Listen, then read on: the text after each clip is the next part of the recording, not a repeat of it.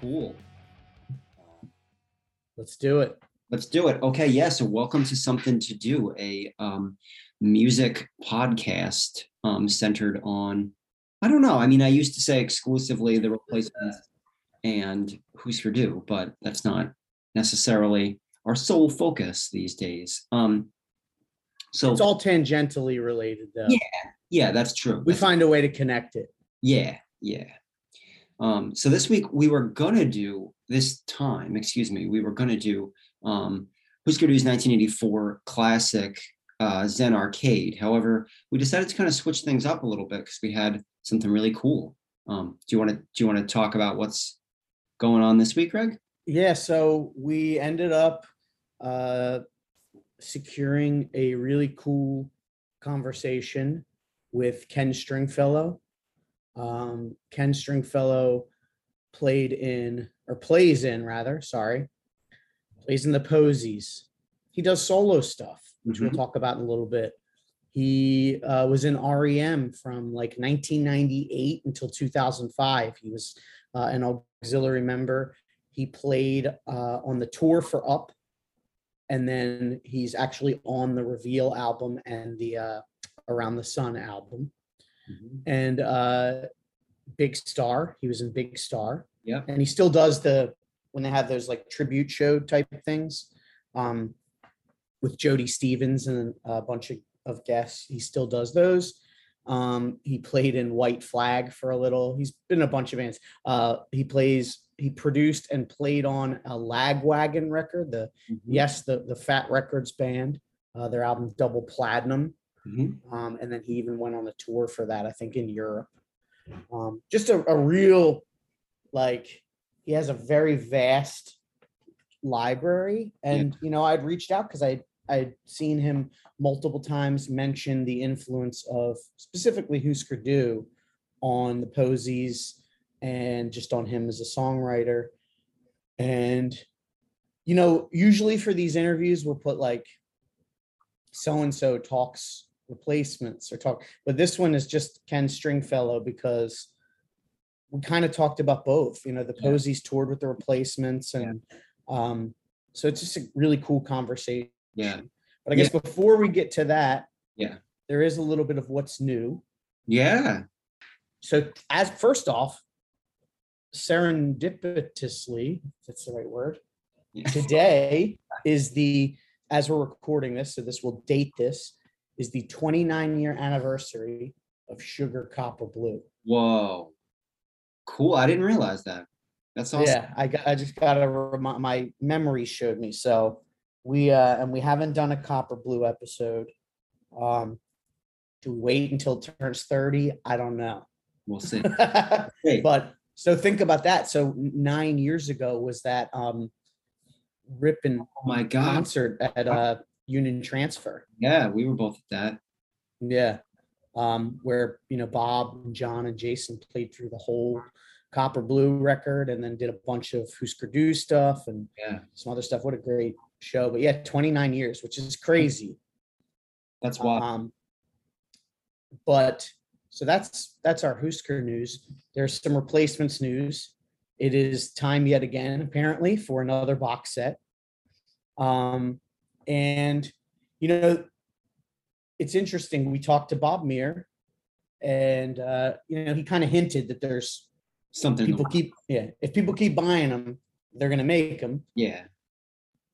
So, I mean, I bought the last two.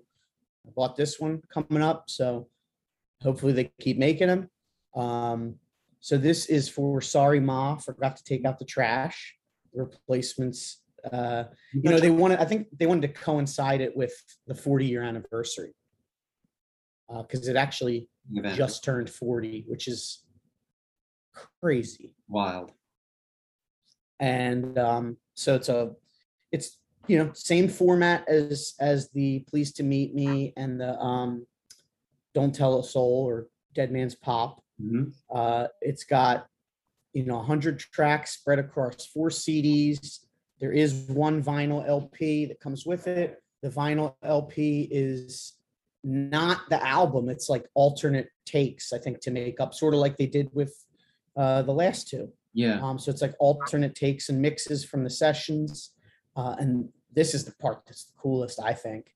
A previously unreleased 27 track live concert recorded January 23rd, 81 at the 7th Street entry in Minneapolis. Yeah.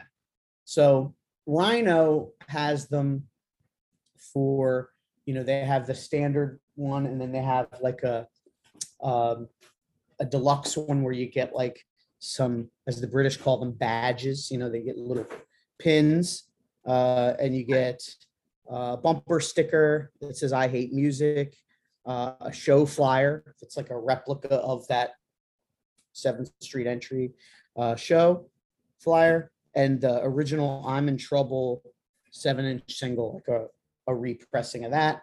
That's awesome. Um, so that's if you do it through Rhino.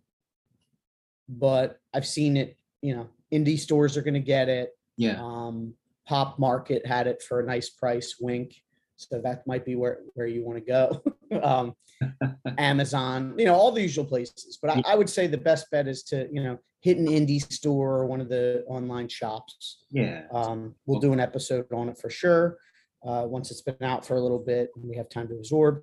Liner notes by Bob Mehr, of course. You know, comes with a nice booklet. Yeah. Um, A so yeah, so Bob Mehr. yeah, every seems like every year we're getting one of these around September, October. So Yeah. I'll take it. I don't know if they're gonna do it for like Stink, but I'm sure they'll do something for like Tim or Yeah. um, I would love to see something for Tim or for um, like all shook down. I'm sure there's stuff. Yeah. That'd be awesome. which of course means, you know, because there's a lot of when these come out, you of course get the people complaining, why is it CDs? Why isn't it vinyl? And Bob talked about that. He said, you know, to keep the cost down. If they Yeah. printed, you know, a six LP set, it's going to be way out of Yeah. people's most people's price range. Yeah. But it seems like what they do let's say yeah let's say this i'm not going to be surprised if record store day for black friday depending on pressing plant delays like if they already had a plan will be like a double lp of that live set or something Good call. Good call. so they do it like that but yeah so if you're a replacements fan which obviously you are if you're listening um, you got something to look forward to october 22nd Yeah. Cool. And then I want- any anything else? That's that that's mainly the yeah exciting new stuff happening. Um Um, I guess we'll we'll say now before the show we talk about it. Um, we're making sure to put this out to give people a heads up that may not know. Ken Stringfellow has a live stream um, show on September the 11th. Um, it is uh, September the 11th, 2021, uh, and it is in honor of the 20th uh, anniversary of his solo album Touched. Uh, Touched came out on September 11th, 2001. Yeah. You know, ob- obviously, we all know what happened. It's at uh, Saturday, 9 11 at 2 p.m. Eastern Time. Um, and he's got, uh, he's going to perform the album. Uh, you know, tickets are, you know, 20 bucks, but we did that Posies Yeah. live stream. Say we like air quotes attended the posies. Yeah, and awesome. it was worth it. It was Yeah. really fun. Um, they sounded great. There's a bunch of surprises, and and like Ken said, uh, these are like usually a two hour thing. So the album's only 50 minutes. So I'm sure there's going to be lots of cool stuff, and there's an option to request a song. Uh, there's an option to uh, have him write a song and perform it for you. Wow. Um, so any info, like Ken says in the interview, go to his Instagram at Ken Stringfellow, and there's a link in there to get a ticket. Again, it's September 11th, 2 p.m. The album is Touched. Uh, you can listen to it. It's on Spotify. Uh, I was able to procure a used CD a couple months back for Nice. for. It's a really yeah, it's a really good uh really good record. So awesome. why don't we let Ken do the talking?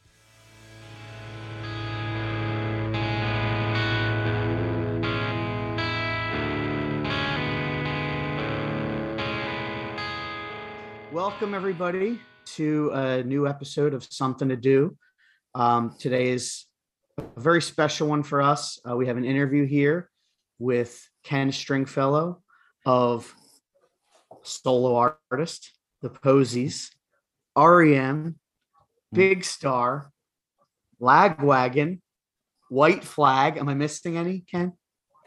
Oh, Quite a few, I think. Yeah, there's been a lot of things. Those are pretty good highlights. So we're here today to talk about Husker Du. Um, you know, Uh-huh. what we do on this podcast is we're huge Husker Du replacements fans, and we usually just talk to people and let them geek out about one of them. And I thought, you know what? Like, I've read a lot of interviews with you um, Mhm. about you know your love and admiration for Husker Du, and I just thought it'd be cool to you know pick your brain a little bit about this band that's been so important to a lot of us. Um, yeah. One thing I did read, which was interesting because I think, you know, a lot of times something that kind of gets lost for people in the internet age is how important like rock journalism, whether it be magazines or fanzines, is in discovering new music. And Mhm. you're the second interview we've had where someone discovered the band from a review. Um, our Yeah. Uh, Sal Canestra, who we interviewed before, he discovered the replacements "Let It Be" from a Rolling Stone review, and I understand that you too discovered the, uh, Zen Arcade. Husker Du Zen Arcade. Can you talk a little bit about what that was like, like just getting that magazine and reading the review? Yeah. Well, for context, uh, I grew up in a small town in Washington State um, called Bellingham, uh, and we're talking about the '80s, of course, when Husker was generally active. Um, and as I shouldn't have to explain, but for some of the kiddies out there, you know, the, the information was few and far between. Um, we didn't get a lot of radio in that town. The college radio station at that time was super small and only occasionally even reached my house, you know, just a few miles away, um, et cetera, et cetera. And as far as magazines, what I could get in that town, um, you know, basically, uh, I think my parents gave me a subscription to Rolling Stone every Christmas. Um, there was Musician, which is a really good one um, that I used to uh, pick up on the newsstands. Um, those are kind of the main ones. I mean, Maximum Rock and Roll would have been great, but it was kind of hard to come by and stuff like that. So, yeah, I didn't have a ton of info, and and um, was just you know in those early '80s um, was trying to kind of figure out what what exactly were people talking about when they were talking about punk rock. You know, I I kept you know like like the uh, the three blind men describing the elephant. I kept coming up against these really incongruous aspects. I mean, okay, I read about the Ramones and I got some Ramones records. Oh, okay, so that's punk.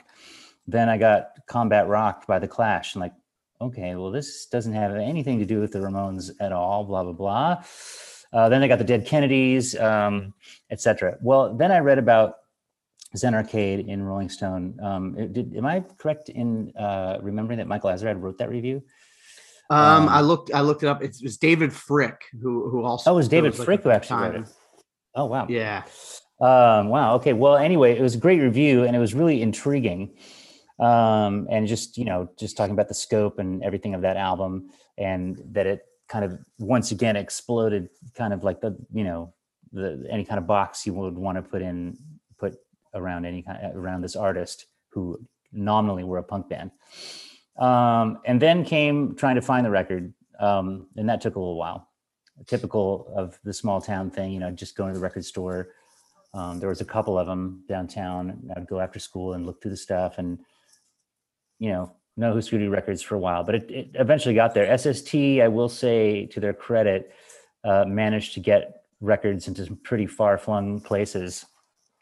Um, and so eventually I got the record and yeah, I mean, what a cosmic trip. I mean, um, it's just, it's so many things and it's so, um, you know, it, it's not even as strange in certain ways as some Husker Du recordings, but they they they do have a kind of a strange sound. You know, like just trying to capture uh, Grant's drumming style is, I think, was probably pretty challenging.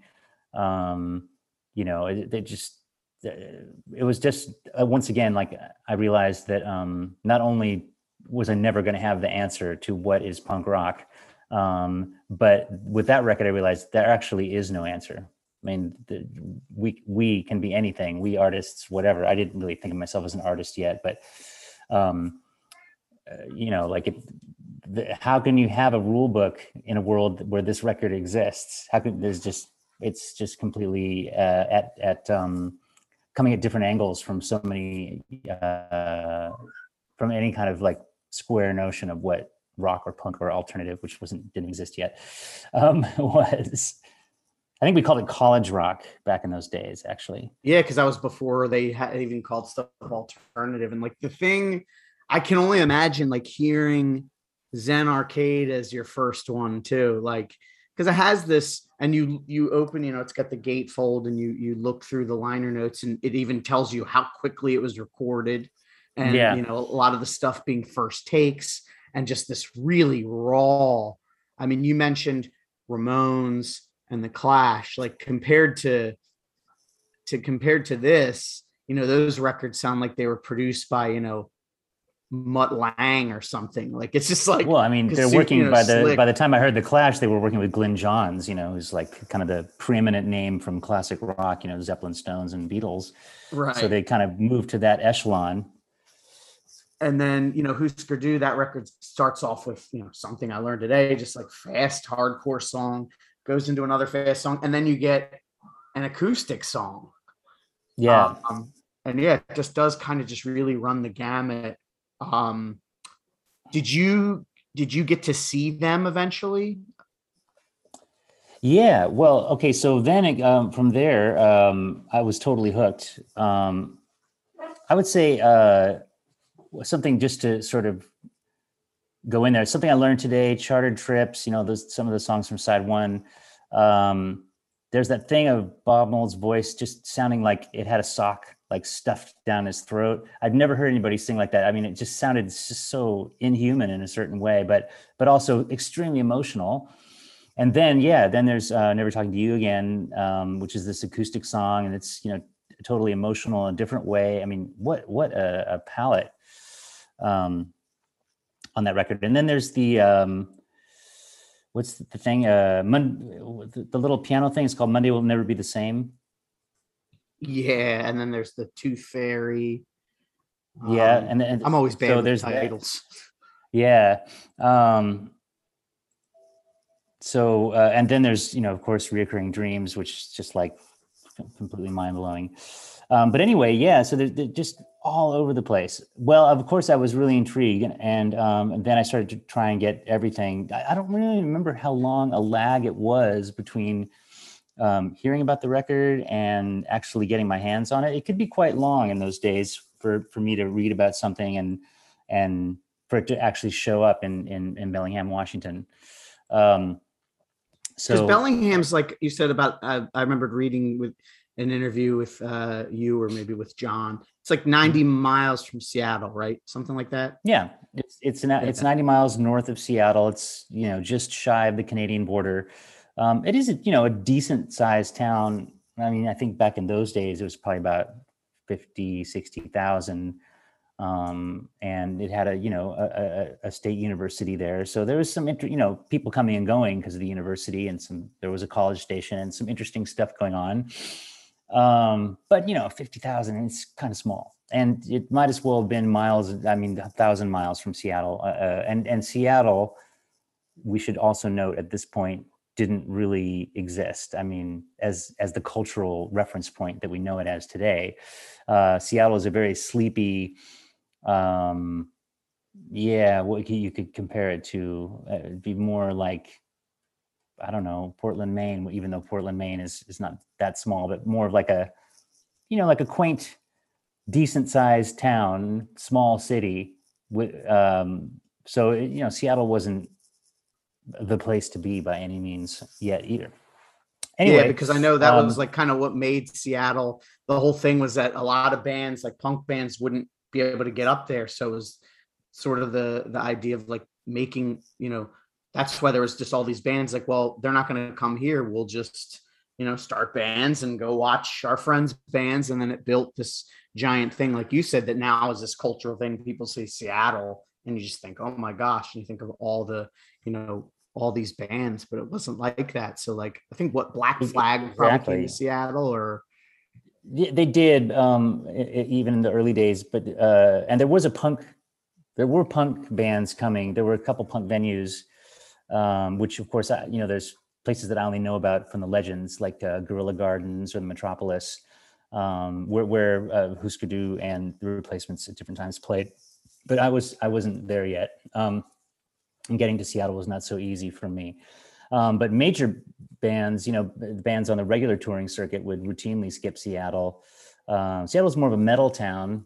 Um, and in fact, you can kind of see where the Seattle sound came from because the punk bands and the metal bands would actually bother to get there. And uh, other things, not so much. I mean, for example, like um, when the Smiths did their last US tour, uh, they, you know, they did skip Seattle. There's, I had to get uh, on a plane and go see them in um, Berkeley. Uh, Oh, wow. But yeah, so that that that they, that gave kind of um, Seattle its original edge because yeah, people had to make their own fun, um, kind of deal. So yeah, so I you know from from Zen Arcade, uh, I branched out and um, eventually, you know, uh, I got uh, a, a land speed record, and um, I never found a copy of Metal Circus. That album just didn't hit me until way later because it just didn't show up.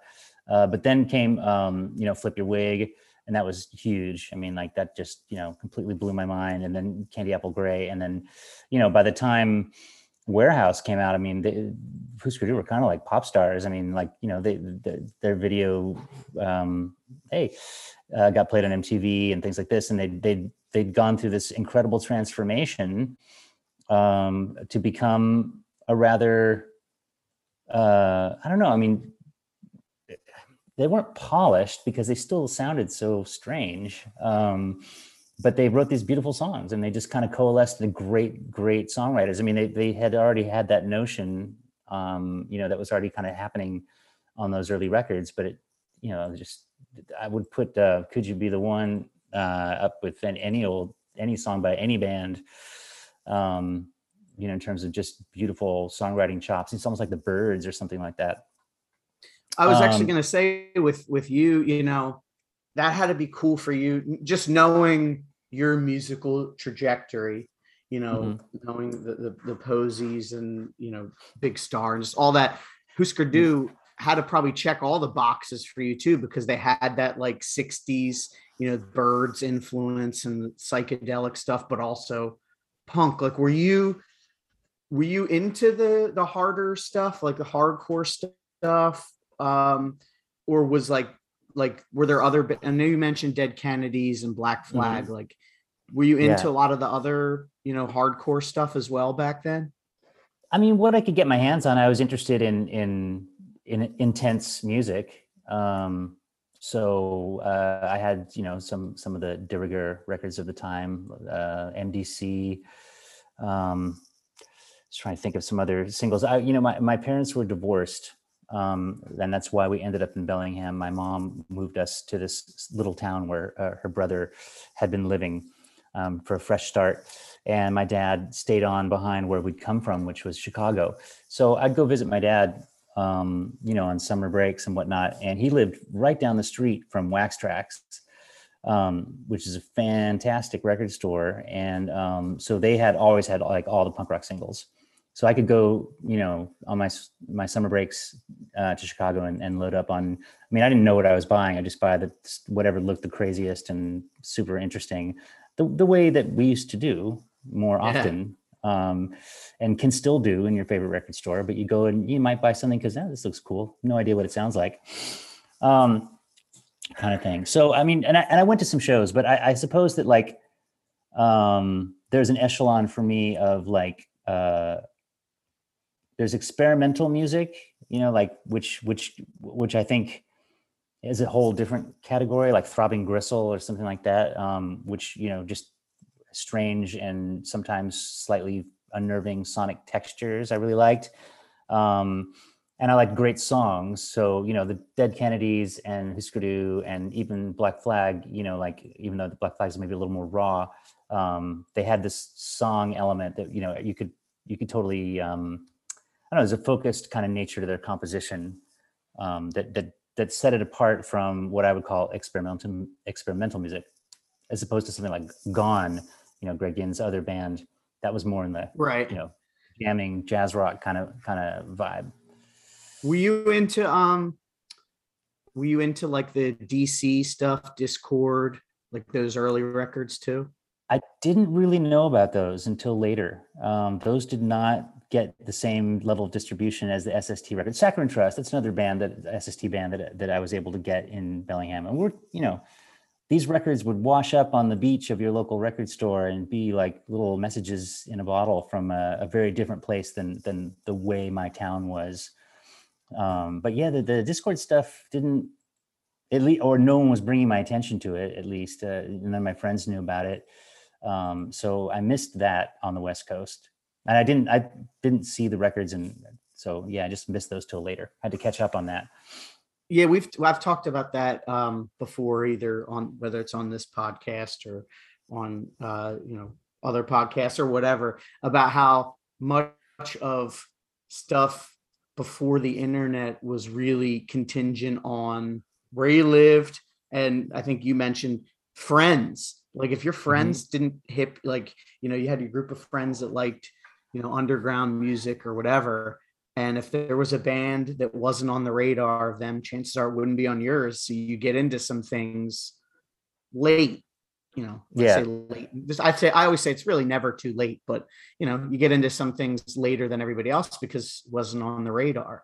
Um, but Yeah, Yeah, I don't think I heard the replacements until eighty until eighty six when I moved to Seattle.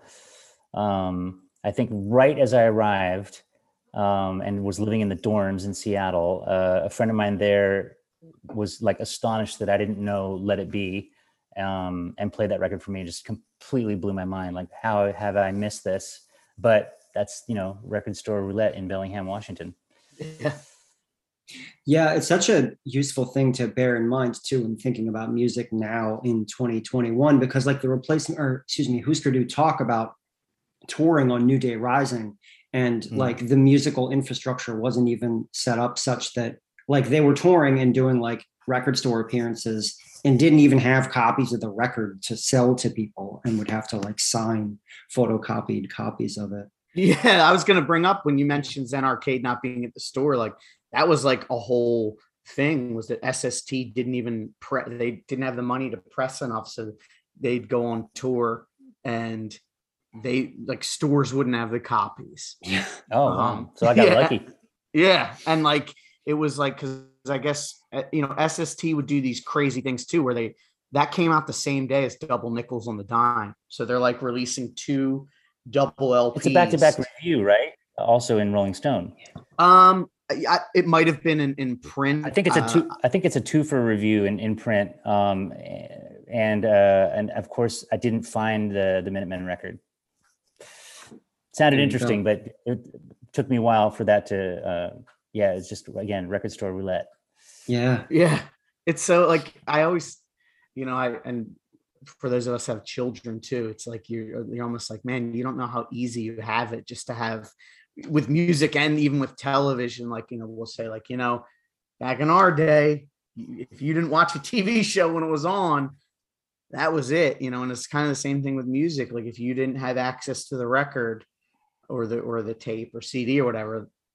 Was it. You couldn't just go, oh, let me check out Husker Du. I'm gonna you know type it in youtube and now you can just listen to their entire body of work and demos and everything um so when was the first time that you saw the the huskers live The only time um, Oh, the- was okay. basically the summer between.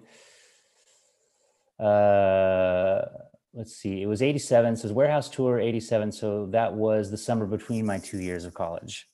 okay Um, so it was July 7th, July 10th. It was early July. They played at the Hub Ballroom, uh, which is the student union ballroom at the University of Washington, where at that time I was a student. Um, and it was fantastic. Um, they played pretty much the record in order. That was just kind of their thing. Um, and it was it sounded so good. It's just an incredible sounding show. It sounded really like a giant stereo. I mean, it I mean, I know Husker and Bob Mould in particular is known for, you know, kind of an abrasive sonic presence. Um, but uh, or maybe I don't know, maybe I just my ears were so resilient at that time. It sound, but to me it just sounded like a huge stereo and it sounded really good. Um, I remember the whole uh, crowd like doing like kind of a lean on each other and swaying thing for she floated away. Um, I mean, people were really into it and it was great. And of course, so I was there with my uh, soon to be bandmate John Auer of the Posies. We we of course we knew each other already in in high school. Um, so uh, we, you know, we were already friends and already had done some music together. But uh, this was just before the Posies were. We would start writing songs and using that name and whatnot. Um, but we were both there, and uh, we went, hung around after, and got um, the guys to sign something. And it was very funny because there was a piece of paper around that was some kind of evaluation sheet or something like that. It's the only thing I could find around the backstage and it was great. So uh, Bob signed it, Grant signed it, uh, but um, Greg he was doing this stuff about like he actually filled in the little form. Uh, saying, you know, Dr. Whoopi, you know, fills out this form uh, about um, about the subject of shit, and uh, Dr. Whoopi doesn't know shit, and blah blah blah, and all this kind of stuff. It's very, it was pretty funny. Um, I'm sure I have that in a scrapbook somewhere. So you mentioned Greg. Um, you guys have actually played with Greg on bass uh, a couple times recently, just this past July when you did that show in Seattle. I guess the first thing I have to ask is, did you tell that story to Greg the first time you met him, and did he happen to remember it? Uh, like, hey, no, we met I you didn't. backstage. I, yeah, I, I, don't think he would probably remember, so I didn't bring that one up. But but what I did bring up this time um, so uh, sorry, there's this this glare. So I'm not sure. I just have to kind of. I'm not trying to be too mysterious here, but I'm just trying to keep the sure. glare out of the picture. Um, my first wife, uh, Kim Warnick, uh, was the bass player in the band the Fastbacks. We were married in the early '90s for a little bit. Um, and she was a little bit older than well she is still a little bit older than i am. It's starting to matter less and less. Um, and uh, she had been playing in the fastbacks they started in 1980 so um, there was a story that she told me about this punk rock house that she lived in um, where Husker Du came and stayed and kind of never left. Um, and uh, i mentioned this in the song um, grant hart um, you know, at some point that that she had noticed because I mean, my, you know, uh, Kim was no stranger to uh, drug use. You know, I think she probably had noticed that uh, you know she implied that Grant was probably looking for things to do in their downtime, if you know what I mean, um, yeah. et cetera, et cetera. Uh, anyway, and I was so I asked Greg about that story, and he said because I said you know she said that you know you guys showed up, played, and then a bunch of shows got canceled, so it's like you just never left. And he said, no, we didn't, the shows didn't get canceled. We didn't even have any. We just showed up and got, you know, we showed up way out in Seattle and that's as far as we'd been able to work out. And, you know, we got this, they were, I think they got added to a bill with DOA, um, which, you know, they were friends with the Fastbacks and played a lot of shows together. So um, that was probably the connection to the house that they stayed at, et cetera, et cetera. And then they were just trying to book more shows and nothing was coming through for like you know i mean i think they ended up staying for like 10 days or maybe even two weeks or something like that but they're desperately trying to have a tour. It just it wasn't it wasn't worked out that far in advance and uh and they just couldn't make more stuff happen. But even that doa show um oh there's a dead kennedy show. There was that. There's a dead kennedy show. They they did two shows on that trip and like one of them was just literally like going down to the venue in Seattle like that afternoon and kind of just hanging around and and seeing if they could play this kind of thing. I mean, it was it was that down and dirty. Back then, yeah. Now you could now you can do that. Show up to a venue and be like, "Hey, uh, can we mind if we hop on the set?" But uh, yeah, you read a lot pretty about rare. that. Yeah. yeah, we did. Um, we did do that with the Posies once. That um, we were playing in Olympia, and the band Naked Aggression, who you might remember from um, the Decline Three, um, uh, they had they were coming through town, and their their shows had fallen through, and they were like, "Hey, can we play in your show?" And we're like, "Yeah, hop on up." Gave them a set. I mean, it could still happen if you have the right kind of people and the right kind of mentality. Um, I, I I've never been that fond of you know the people the way people talk about the music business or the music industry is that it's you know that it should be that regimented um, which is you know why i've made some of the choices i've made and how i do some of the things i do blah blah blah but you know i, I like the the easy solution of punk rock you know Yeah. Did you so the posies the posies you guys would play like shows with a lot of different kind of bands, which I always thought was cool. Like, you know, even just doing research. Um, because like this past like during pandemic times, I've gone through down a real like posies rabbit hole. Wow. Um and uh you know, because again, it was one of those things where I didn't, even though I was around in the 90s, I didn't like I knew you guys. And then in my older years, I became like obsessed because I was like, oh my God, this is fantastic. And I would read about you guys like playing with all sorts of bands. What are some of the weirdest like bands that you guys have shared bills with? Well, uh, there's been a few moments where um, bec- there's like a in the early '90s before the alternative um, radio format took off. Like that's like mid '90s. Uh, you know, the places where Nirvana and Alice in Chains um, and those kind of bands and Soundgarden were getting played. Uh, you know, were on rock radio. And so you know rock radio which had been playing to that point like acdc and zebra and whatever um, which all fine. Um, you know they, they pivoted to accommodate this you know these new bands. Um, sorry it's my phone my wife's phone ringing there. I'm just gonna put that over there somewhere. Um, so you know when when, when geffen was trying to uh, work our record going down the same channels that they'd work Nirvana, you know, rock radio was the most likely place. And and Dream All Day was a single that, you know, I mean it's it's it's not a very um I mean it's you know, it's not a hard rock song, but it, it's you know, it's kind of got a rock grit to it and it's you know got a tough kind of you know its delivery. It it could work. And it, it did work on on rock radio um more so than say college radio um, so, but by virtue of the fact that these two eras were kind of cohabitating, the the previous rock radio era and uh, the new rock radio era on the same stations, we got billed with a couple of bands. Uh, for example, um, July fourth, nineteen ninety three.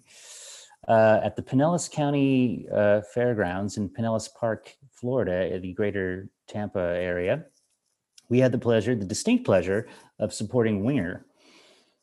Wow. Yeah.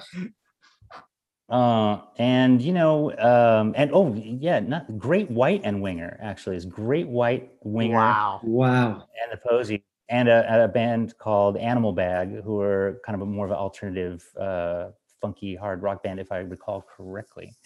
Um, but anyway, we you know we survived the experience, um, barely, but we survived. Um, but on the other on the other token, you know, um, we had this wonderful festival in Seattle called Bumbershoot um, that started, uh, I think, in 1970, and kind of dragged on until 2014. They managed to kill it off slowly but surely uh, through various kinds of bad judgment.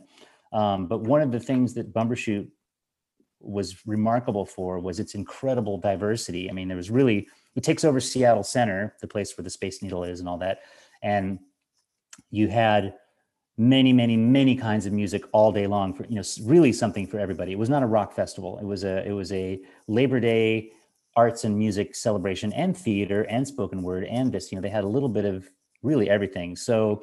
Uh, for example, we shared uh, a bill with uh, Bobby Blue Bland and Albert Collins, um, which is a totally normal thing for for Bumbershoot. Um, for example, I saw just to give you another idea of a typical Bumbershoot bill. I saw the the the Screaming Trees with Buck Owens. Wow. bear. Gosh. Yeah. I had the Buck Um, Owens like Christmas album, I think, uh, somewhere in my collection. Well, uh, it was a great show. Um, but yeah, so just it was super diverse. So there's things that that happen like that. Um, trying to think of um, other. I mean, yeah. So uh, I'm sure there's more that I could think of, but those are those are two pretty good examples. One that really kind of almost didn't. I mean, we escaped with our lives with the Great White thing, and um, we, we were none the worse to wear. But you know, playing with you know an R&B legend like Bobby Blue Bland, who I was already a fan of. I mean, that was that was fantastic, and you know, people people love that. I I do. Um, I've always loved those uh, like strange, uh, you know, Bill Graham kind of like you know Led Zeppelin with Rahsaan Roland Kirk kind of bills. I mean, I just think that's that's how it should be. You should be getting a um, you should be getting two servings of the same stuff. You should be getting like a nice, unusual little sampler of what music has to offer. Yeah, I absolutely, yeah, absolutely agree. I mean, that kind of what you're describing in those shows is like what um, Greg and I have talked about this on this podcast, but you know, is what really attracts me to a band like Husker Du is that you get an album like Zen Arcade that has such a range of musical sounds on it um, that there's really like so much to pull a listener in. Sorry, another. phone. Yeah. Our- our- literally, our phones haven't rung in like a month. no one calls us, and now They the knew- phones are like yeah. ringing. Well, They knew. the. They knew you were going to be But- interviewed on something to do podcast. The phones Yeah. are ringing off the hook. So here's But something I- funny. um, last year, Sure. I was doing a, a podcast here, uh, almost exactly this time of year, and um, just like this, with the three, you know, there are three people with the, the video going, and uh, we'd been raising a baby bird that we found, a little baby uh, house martin, basically, and uh, she uh, was living in a little shoebox over there. Um, and right as we're doing this podcast was the first day that she decided to fly. And she like saw me, who had been, you know, we all took turns feeding her and stuff like that. And uh, she saw me, and right in the middle of the podcast, she like took off for the first time and flew like right into me, and then like fell down because you, you know, it's the first time she'd ever flown, blah blah blah. And so like Dominique and my daughter were like, oh my god, you know, like trying to rescue this bird that ended up behind the radiator for a second. It was yeah. So Oh podcasts bring out the, the the best here, evidently at this house. So yeah, but but I like what you said too about the diverse bills. Like, you know, uh, Jude and I, we both, you know, my my our, you know, we met through hard, the hardcore scene. Mhm. Um, but like in the '90s, you would have these like varied shows where you would have like a maybe a, a band almost on the metallic side, like someone like Earth Crisis, but you would have, you know, Texas is the reason, who's like an emo band playing. And I always just thought those were the most enjoyable shows because yeah, you're not getting. I loved your uh, the metaphor of like two servings of the same thing. Like you're get you're getting you're getting a sampling, and um, that's what I I just I really appreciate about music is the when there's this you know kind of wide variety. So did you guys did you ever play with Sugar?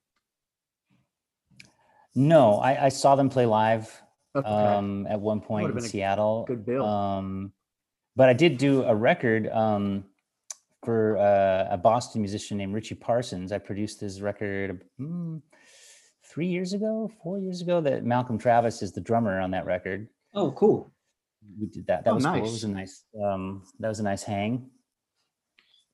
Um, so how did you guys kind of going back to the Greg Norton? How did you end up linking up with him? Just like is he a was he a Posies fan too? And uh, you know, because I saw there's video on YouTube. I don't know if it was the first time you uh, had him come out, but it was like in the 2000, you know, 2008 or something. Am I thinking or 2018 maybe? I saw. Yeah, it's 2018. Yeah, so it was our 30th anniversary tour, and um, we were playing at the Turf Club in Minneapolis. Um, and basically, like the band he was playing with at the time, Porcupine, um, you know, they they wanted to open, um, and we had support with us. We uh, Tara Lightfoot um, was opening for us on that tour with her band. Um, but we're like, well, it's you know, Greg Norton plays this band, and like hell yeah, like let's find a way to make it work. Um, and so we worked that out, and and then you know, uh, I think he kind of, I don't know, maybe um, maybe he broached the subject with John or something like that uh, about maybe doing a couple of tunes, and and that was just like way too huge to even think about. But how are we going to say no to that? I mean, that would just be so wild. So, um, yeah, we did. Well, we did four songs, and then he also he was aware of the song Grant Hart um, that we had, and um, he he wanted to do that too. Um, and uh, you know, we, we said like, well, yeah, do you do you, you know the tune? He goes, Man, it's I think it's in my DNA. He said. Um, you know, we actually, you know, we had like basically repurposed Husker Du DNA to make that song. So Right. um, that's that's basically what he's saying that it, it, it, it was a good enough homage that it, that it made musical sense to him. It's a great, great Um, song. Thank you. Um, Yeah. so what we did, inspired uh, you to, to oh. write that song? Like, was it because it, I say it's almost like uh, it's like your version of you know the replacement Chilton. doing Alex Alex Chilton, Chilton. exactly. yeah. Uh, yeah. I mean, I don't know. I just, um, I think for me, like watching the alternative music explosion and watch all that money get made, uh, not by us, by the way, but by other bands. Um, you know, and just seeing the kind of like, I mean, in some cases, shall we say, maybe just slightly watered down principles of you know considering the the the references that some of those bands might make i don't want to name any names or anything but um you know that that maybe that, that the the punk rock roots that were being name checked might not actually be translating into the product delivered um Right. you know which might have more in common with just good old aor rock or something not that i mean not there's anything wrong with that but it's kind of like how you uh, what flags you're flying, as it were. Um, I don't know if I'm really explaining that very well, but just seemed like maybe there's a there's a certain tepidness to some of the the alternative product that by mid 90s was just being you know delivered to cash in on you know the breakthrough success of you know a more visionary band like Nirvana. Um, but um, and I because Husker Du kind of flamed out in the 80s um, they kind of weren't really there to be represented in the conversation in a sense. I mean, you know, the Meat Puppets, for example, are a fantastic band. Another SST band whose albums I was able to get actually, um, who also once again completely like didn't make any sense in my uh, attempt to trying to corral my mind around what is punk rock. Um, anyway, but you know, they they they were still around to, to get you know have, be brought up by Nirvana and do the unplugged thing, and they had a little bit of a hit record after that, and um, you know, there's there's bands that kind of had had had survived the period and were were were being referenced or had even prospered. You know, like you know, like REM was an important '80s band. Who, you know, by even if they'd stopped in 1989, um, you know, and then they went on to be like maybe the most consequential American band of the 90s next to Nirvana.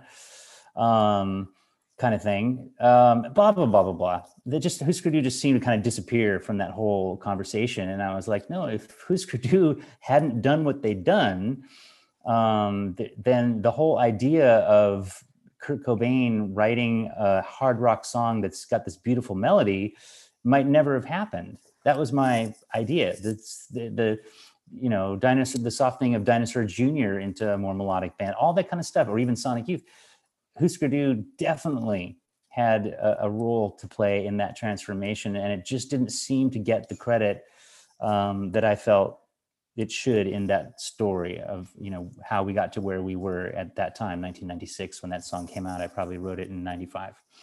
Yeah, no, I, I, Yeah. you know, we've we've talked too about how like you know in that.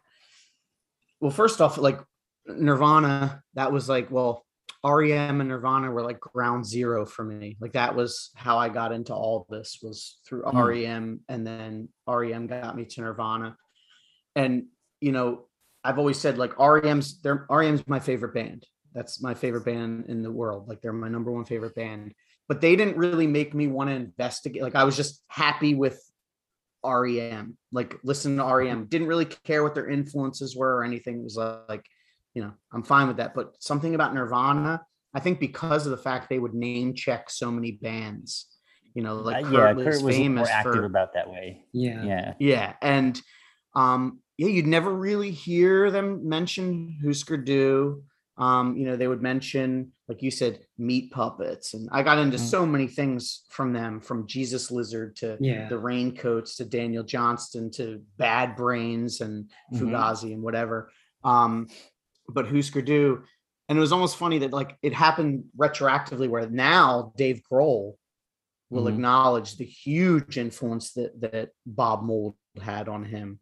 But you know, I guess in Nirvana he was the drummer; he wasn't the Right. main songwriter. the So I get why he maybe voice. didn't have the, the voice. But yeah, it's like they kind of paved the way. They were the them and the replacements were both the first of that whole scene to sign to the majors. Um, you know, I mean, that was because technically REM didn't sign till 88, you know, so it's like yeah. they really did pave the way. Um, and I just think it's yeah, it's and we can a- also open up a little bracket that um, had REM not seen uh, the way that Husker Du, for example, was treated uh, at Warner's, um, might have been a different story for for REM where they chose to sign. Who knows? I mean, Yeah. it's actually funny. Both, I mean, replacements went to Sire, which was just Warner, different you know arm of Warner Brothers. different kingdom, Yeah.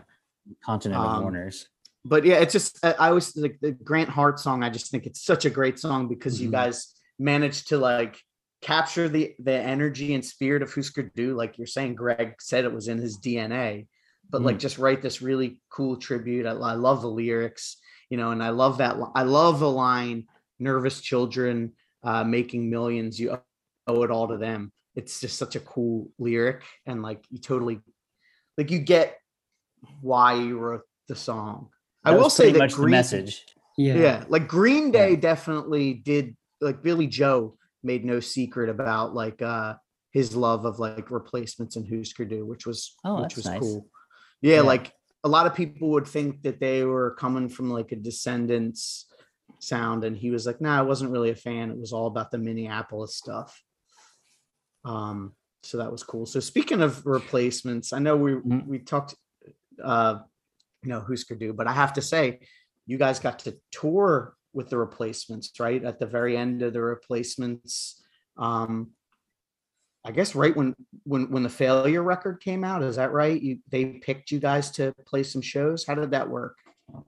Uh, yeah. Well, um, basically, when Failure came out, what I didn't know is that uh, Paul Westerberg is like a Hollies fanatic, um, and and he, you know, he talked to us quite a bit about the Hollies um, when we were on tour, and um, he. So the you know the Hollies came up as a co- comparison uh, quite often with our vocal blend and some of the '60s kind of things that were going on in that first album of ours um, and it got you know that record got some traction um, in in Minneapolis. And uh, correct me if I'm wrong, but uh, wasn't Lori uh, Paul's wife who was a DJ there in Minneapolis?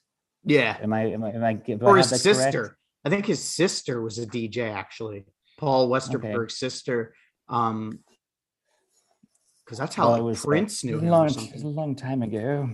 Yeah. um anyway well we got the, the the fact is we got picked up in this station in minneapolis a commercial station and um and uh and that that got the attention of paul. It was somewhere in paul someone in paul's circle and he was really into it. So yeah uh, for don't tell a soul we opened up the seattle and vancouver shows um, which is actually our first show ever in canada at the time.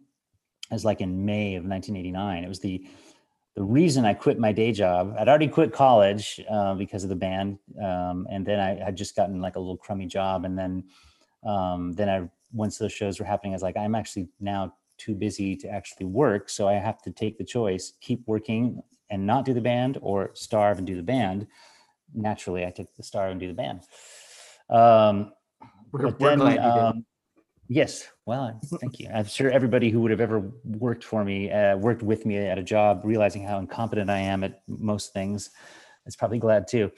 Um, so uh, then, um, two years later, uh, when we were touring for Dear 23, our, our major label debut, we did that longer tour, um, which they were doing all shook down, and Chris Mars was no longer in the band uh, Steve Foley was playing drums. Steve Foley, who later passed away, sadly. Um, so, and it was the kind of the uh, we, that was you know we just did two dates for Don't Tell a Soul, and um, we and then we did uh, boy we did a bunch of shows. We went from we started in Davis, California, at the school there, worked our way down the the California coast, went over to Phoenix, Austin, Houston, Dallas, New Orleans, uh, Tuscaloosa, St. Louis, two nights at the Aragon Ballroom in Chicago, and the last show was at the Central Park Ballroom in Milwaukee. Um, so quite a good run, um, and a very unusual. I mean, um, I would say that the replacements 1991 version was uh, extremely able. Um, there were no low lows, um, but it did have some difficulty getting to the high highs of some of the. I mean, I'd seen a couple. I saw the replacements twice on the Pleased to Meet Me" tour, um, and those. I mean, those were just brain searing best rock shows I've ever seen in my entire life. Um, both of their Seattle shows, strangely enough, they came through the same venue twice in '87, and they're both just mind blowing. So I, I didn't see anything that was like as good as that. Uh, I know that's a, kind of an easy complaint, but you know, it's also I know how it is to work in a new band member and stuff like that. Um, and it was also the no drinking tour. Ah, Yeah. So, um, and the apology tour. So when we played with them for um, uh, Don't Tell a Soul, we did we played in um, oh yeah, something like this. Here's how it was. The show that I saw in Seattle, we saw uh, in 1987 for uh, Pleased to Meet Me, the, the two shows, each with the Young Fresh Fellows opening. It was July, like July 5th, 87, and then December something 87 amazing, amazing, amazing shows. Evidently, uh, one of those two shows, the ones where everybody shaved off their eyebrows, both bands, um, was uh, either preceded or immediately followed by a show in Portland, um, so disastrous that on the vinyl of "Don't Tell a Soul," it's etched "Sorry Portland" in, into the playout groove. That's right. And then they wrote the song Portland, the B side, uh, called Portland too. So there, there's all that. Um, so you know, I was just lucky in that I never saw one of the you know fall on your face, too drunk to play replacement shows. I just happened to see the show where they said, "Shit, we better get our shit together." Is that uh, in in in Seattle after that? So the the tour we did in '91 was basically they'd come into all these venues. And the band would walk in first with the crew kind of following. They get off the bus and go in, and, and they they walk in, and before just the production people saying hello, be like, "Hey, look, guys, we just want to say the last." I have to do it in like a Minneapolis accent. The last show there, you know, we're really sorry about that. You know, that's more a little more Chicago, but you know, they just like they would just start apologizing, like right off the bat, just to say, you know, don't worry, this time it's going to be different. Um, you know, we we know it was a mess last time whoa. we were walking into Tipitina's in New Orleans, and uh, there's a there's a bust of Professor Longhair in the entrance as you as you walk in, um, and I'm kind of just a couple of paces behind Slim, and he's like, "Oh yeah, check out Professor Longhair," you know, and I was like, "Yeah, cool," and he's like, "Yeah, last time I puked on him." And he wasn't kidding. I mean, he was like that's just that's just how it was. So uh, Slim, I didn't really see drink at all. Paul was drinking um, sharps and O'Douls and stuff like that, and Tommy was drinking like Heinekens, but he was still kind of like not going full. You know, he was not going totally crazy. So there was a lot of um, we better get our shit together for this one. So you did get lucky because yeah, you hear you hear obviously the stories about them playing a horrible like the show Yeah. in Portland. Um, you know, and it's just like ah you know, because you, think like I can't imagine, you know, especially before the internet. Again, it's not like somebody could be like, "Yo, I saw them play last." Like it's kind of like you just had to go in, not, not having no idea what to expect, which is cool, but also can be, you know, detrimental. So I, um, I guess to you know to start to wind things down, I uh, I wanted to ask. See, we cheated with you. We talked about replacements and Husker Du, which I'm totally cool with. Um, but I figured you you know the Posey's torn with replacements. That'd be a just a I'd be remiss if I didn't mention. Do you have a favorite Husker Du album? Uh, ooh, um, I keep saying that the answer is yes, and then I keep switching it. So, um, You can just say as of today. Yeah. The timestamp. I can relate. yeah, I, I don't know. Like, um, I gravitate back to to Warehouse uh, just because the, the the memories from that time are so good uh, of, of when a band that you really love nails it. Um, is is a, is a nice feeling. Um, you know, just as much as if they kind of deliver something lackluster is a really terrible feeling. Um, and I was listening to it recently, um, just before we were playing with Greg and, and kind of going back over that. And um, I think that that is really a masterpiece. And then do you, would you, uh, do you have a favorite Bob song and a favorite Grant song? Tough Uh, question. Of, of all time. uh, from from Husker Du. but um, no, I mean like from their whole catalog. Sure. Yeah. Yeah, if you have Um, one. It's no tough pressure. because mine would change. Mine would change daily as Constantly. well. God, um, you know, you know, well, a song, you know what song I really love? I think is kind of a kind of a slightly forgotten gem. Um, is "Up in the Air." Mhm. I think that's a just Okay. such a beautiful song. I mean, it's just kind of it's not really like uh, the one of the most popular tracks, but it, it is really beautiful. Um, I love that one. For a, a Grant song, I mean, sorry somehow. Sorry somehow is like the the best kiss off song I think I've that's ever been written. I mean, like not even John Lennon you know writing how and it's like or something like that none of there's there's it's weird because it's like there's so much acidic like anger to it but it's also so um there's so much hurt so it's not just angry and one dimensional it's it's really intense i mean uh, yeah, I that- think he Grant. Grant really brought it on Candy Apple Grey. I think that's Yeah. like Mm. like I always say like that's the one where he he came in I think with the better batch of songs. And Bob's Bob said that himself that like Grant had the better songs. I mean that was why I mean and that was why I thought it was cool. You know, we love I'm a huge Bob Mould fan, but sometimes it does seem like because of his prolific career after and and Sugar and you know the solo stuff. I mean, he's still putting out, for my money, incredible music. His solo albums, yeah with with his Yeah. band with Jason Narducy and Jon Wurster is just like so good. But Grant kind of I feel like got left in the shadows. So that I loved that the Posey song was Grant Hart and not Bob Mould, just because I think Grant needed a little more shine.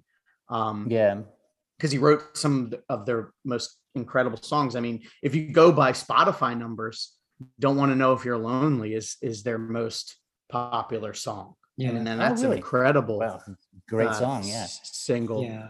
Um, so I guess I, I'd, I'd be remiss too if I didn't just ask a little nugget about REM. hmm Um, you played with them from 98 Yeah. to 2005. Jude and I decided as well that uh, I think I only got to see REM one time, and, and same with him. And we we Yeah. believe that you you were in the band for both of our times. I saw them in 1999, so you would have been on Uh-huh. that tour, right? And I saw them in Where was that? 2004. Yeah, hmm I saw them in Camden, uh, New Jersey. I'm I'm in the Mhm. Philadelphia area. yeah and uh, it was a fantastic show. Yeah. And I remember being so excited because you guys played Pilgrimage, and I was like, "Oh, this Oh, is yeah. like a deep cut." And um, and then yeah, Jude, you saw him what at the was it the Spectrum? Yeah. It was the was it? It was the Vote for Change tour. It's 2004. So it was it was you guys, REM, uh, Springsteen, Bright Eyes. I think like John, John Fogerty, Fogerty. came out. Yeah, Yeah. So that uh like um the Wachovia Center. there you go. Yeah, That's it. Yeah. Yeah. So Which is whatever it is now. yeah. I I couldn't even I tell think it's still I think it's the it? Wells Fargo Center now. Got yeah. it. Okay. But Mm. um so you know you, you got to play with them for seven years, which again is someone who I know you grew up listening to REM. That had to be a real trip. Definitely. That's that's definitely the word for it. Um I mean it was a, a very wonderful experience, no doubt. And um uh it was a wonderful uh, to find that the, that these people who I already admired so much um you know uh, lived up to my uh, vision of them in a sense you know they they they they were really generous very kind uh super creative um absolutely top-notch organization run very well. Um so yeah all all of that was a great experience. And and and, and the music was great. I think we we did um some really cool stuff on the reveal album that i worked on um yeah i mean Mike Mills Mike Mills says Reveal is his favorite REM record, by the way. I don't know if I'm sure you would know that more than I would, but yeah, in interviews. Um, and I think that is a vastly underrated um album of theirs. Hopefully they do reissue of it because to get a vinyl copy is it's a lot it's a lot of money. I bought it on CD yeah. when it came out because you know that was the thing, and now we all want vinyl. But um, yeah, there's some great stuff on that record, um, and I know you contributed um a lot to that one. Um, and yeah, it's just it's, it had to be cool. And then you know, obviously, you get to play with you got to play with Big Star, um, which I guess will lead me into the final thing for the Oh. future. You've got a lot of stuff. There's the Big Star uh, in New York, right? Uh, in November, right? You're doing the, the Big Star stuff. like basically a, a, a you, you could call it like a, a tribute show except that um Jody Stephens big stars drummer is in the band. That's at St. Ann's yeah november 7th um what else? I have an online show september 11th um because uh not only is it the 20th anniversary of uh the tragedy of 9-11 but it happens strangely enough to be the 20th anniversary of the release date of my solo album touched.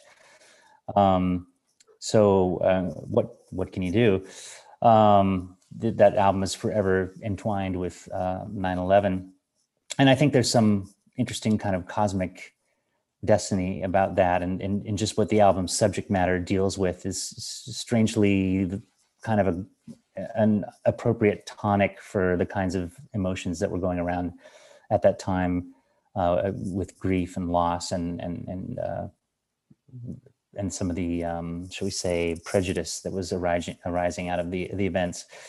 Um, it's all somehow all the subjects are covered on an album that was written without any knowledge that it would be released on that day. So anyway, I'm doing an online show um, to play that album, and um, we'll you know give some money to uh, the Stephen Siller Tunnels to Towers Foundation, which uh, benefits uh, first responders and uh, military families uh, for their sacrifices um, to the common good. And how can Um, people get? uh Is it ken kenstringfellow.com if they want to get tickets?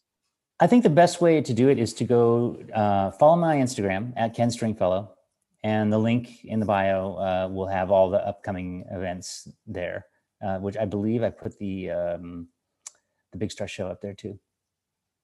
Okay, cool. And then, Awesome. um, of course, the Posies. We both attended the live concert stream Yeah. uh, oh, cool! at the end of July, which was so much fun. Mhm. Oh, Um, thank you. So That's I still would up for. VOD if anyone is is curious. Um, the, the, if you go to the Posies Instagram, you can link to that. It it, it will stream forever now. That's the new thing. Okay. It was an Yeah, I would. set. I would strongly recommend. Um, if you're a fan, which of course you are, you're listening to this. Um, if you're a fan, watch the concert. It was like two hours of just like banger after Mhm. banger, as the kids would say. Um, Mm. some deep cuts. I know that because some were fan requests. Um, and just a super, you know, really cool. I, I love. I love the pivot that people have taken during these kind of uncertain times of like getting live music out there in any way they can. I thought that was really cool. Um, and the Posies have, I know you did a single Sideways last year, great song. Um, I know you've talked about it before, but new album in 2022. Is That's what the idea. or- yeah that's that's that's the hope um i mean Cool. it's pretty much done it's just basically finding out a way to to get it out there um and also just feeling out the touring world a little bit um to see where things go in the next few months to see what's realistic You know, Yeah. I'm- Yeah, I'm everything's kinda- go on tour it's it's just a it's still a little bit f- kind of a foggy moment right now It is. So I- hopefully next year, um, because again, we would love to see you and say Mhm. hello when you come to Philly. Um, and uh, you know, really appreciate you taking time to, to talk to us today. Uh, my pleasure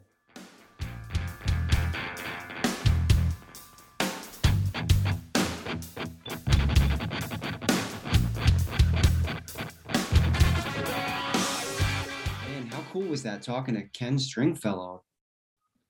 yeah, I mean, I, you know, we we I think we talked too about like the Posies are just one of those bands I freaking slept on. Yeah. for years. Mhm. Like, really, I should have. I mean, I remember Dream All Day. Yeah.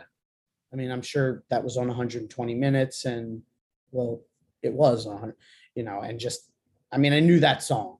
Yeah. Someone says, you know, whenever someone said the Posies, that song would immediately like get hooked in my Yeah. uh in my head, but I don't know. It was like the last several months just went on a huge Yeah. deep dive Both of us. um you know got a bunch of records and some of the discs and um really hope to see them live in, Uh, in the flesh you know like ken said hopefully sometime next year um when they have a new record but yeah it was cool to, i mean this guy was like i mean for me too like he was in rem I know. And yeah, saw him in REM. Yeah. yeah like like that's a big deal you know peter buck asked him to be in rem Dang. you know as like a and and he definitely uh you know reveal by rem which is the first one that he's on is actually a, a very underrated i think record in the in the rem canon especially uh post bill berry Yeah. um you know around the sun which he's also on is like generally regarded as like their weakest record. It's not his fault of course. Like- like, you know he but even the band i think like they they basically admitted like they worked on they worked on it too long Oh yeah. that's that what they said. Yeah. They uh i guess what happened is they started working on it and then they did that um uh in time hits collection. So they were like compiling that and then they toured on that and then they came back after that tour uh to work on it. And um you know just it, it kind of got like muddied a bit. Yeah. um and they the songs sound much better live though. So that's a testament too to ken right? He's he's Yeah. there live. So like if you listen to um you know the there's a live album not the he's not on the dublin but the it's just called rem live. Um i believe he's on that and they do several songs from around the sun that sounds awesome. But yeah ken like i said to him i bought a lagwagon record because of that dude. Yeah. like you know they're a cool band but that record specifically is it's like cool because it has his uh his fingerprints on it. He's produced and played guitar. Super cool. So if you had to tell someone to ch- check out a posies record which one would it be Oh gosh, I don't know. That's hard. I would either frosting on the beater or amazing disgrace would be like my go-to. How about you? yeah probably the same like it's it's funny because the great. three yeah the three geffen ones Yeah. so Dear 23 and then the ones we mentioned like Dear 23 is a little more like jangly. Um, and but it has like golden blunders on it, which is Yeah. like that's a huge hit song and, and Yeah. my big mouth and like so yeah, really any of the Geff, any of the Geffen, the three Geffen ones I would say start with. But like the first album's really good. I feel like it doesn't get talked about enough. It's Mm. a little more Smithsy, Yeah. uh, meets like the the Beatles. And then you know the later stuff. Um, so they did let's see, Amazing Disgrace. Then they had a record called Success, uh, in '98, where they went back to, um, Back to an indie. yeah back to an indie and that one's actually pretty good too like i just think something about those those those geffen ones are just you know that's my favorite but yeah the, it's called success uh and then they did then they were they went on like a bit of a hiatus and then they did a record called every kind of light Mm. um and then a record called uh blood candy and then their latest one from 2016 has some real great songs too. And, Yeah. uh, that's called Solid States, and they're working on a new one. So Yeah, They got they apparently got one. I think think it's in a can. I was gonna say I don't want to I don't want to say in the can, but I think they're kind of putting maybe sound Or yeah, I think they're mixing and, but like I think it's recorded. yeah. So, so Um, that would- yeah, I'm excited. But yeah, for I think to be honest, I feel like if I had to tell someone, it would probably be frosting. Like when I really solar get System down to it, song. yeah, because it's so good. So yeah, and that's that's like my hot one of my hot tracks. There, there's a bunch on there, but uh, yeah, Solar Sister. But I think that one's like the perfect mix of like some of the jangly stuff, but some of the more like uh, Kinda urgent, like kind of yeah, punky, like Amazing Disgrace, which we already talked about. Yeah. Yeah, we'll have to do an episode in my on. mind goes toe to toe with the replacements Alex Chilton. Absolutely, yeah, it's like the same kind of deal, and it's just a great uh, song. But that record is uh, a lot of loud guitars. I Yeah. love the sound Mhm. um, and the and the production um, of that one. But yeah, definitely, if you're a fan of us and the Huskers and the replacements, don't be like us. Don't sleep on the posies. Yeah. Um, there is even a greatest if you really want to get down to brass tacks. Like there is a best of that you can stream to check out that has just the best of the Geffen years, but there's also like a the Reality Bite soundtrack song and a couple like a Big Star cover and I think a Hollies cover and a Chris Bell from Big Star cover. So Yeah. that could even be a cool place to start just to get a taste. Yeah.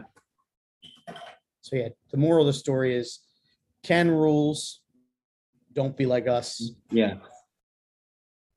So Deep dive into the posies if you haven't already. Yeah, definitely. So yeah, I mean that's that's really it. Next next time we will get to Zen Arcade. We just wanted to get this out there um, for people to hear while it's fresh and while you have a chance to tap into that live stream. The good news is is the way that Ken and the Posies have done these is if you're listening to this a year from now, you can still go and purchase a, a t- ticket to watch it on demand for you know, X amount of time. So Got it on VOD. there's nothing like seeing it in real time. Though. No, it's awesome. It's awesome. All right. Well, next time, yeah, we'll be doing uh 1984 Husker Du Classic Zen Arcade recorded at Total Access with Spot. That's their last one recorded at Total Access. Um, right, because after that was That'll be a that'll be a beefy episode. That'll be I think we'll be above the hour and 15 mark on that. Yeah, yeah. I mean, easy, easy. Yeah. Um, it's over seventy rocking minutes of um music on the album itself. Yeah. Cool. I'm looking forward to that one. And uh, I think it ties in great with this because you know that was the record that Ken, you know, first checked out. So Yeah, yeah. Because of the because of that Rolling Stone review, right? yeah. Awesome. All right. Well, thanks everybody for tuning in. Yeah. Uh, I hope you enjoyed the summer. Zen Arcade will be coming very soon.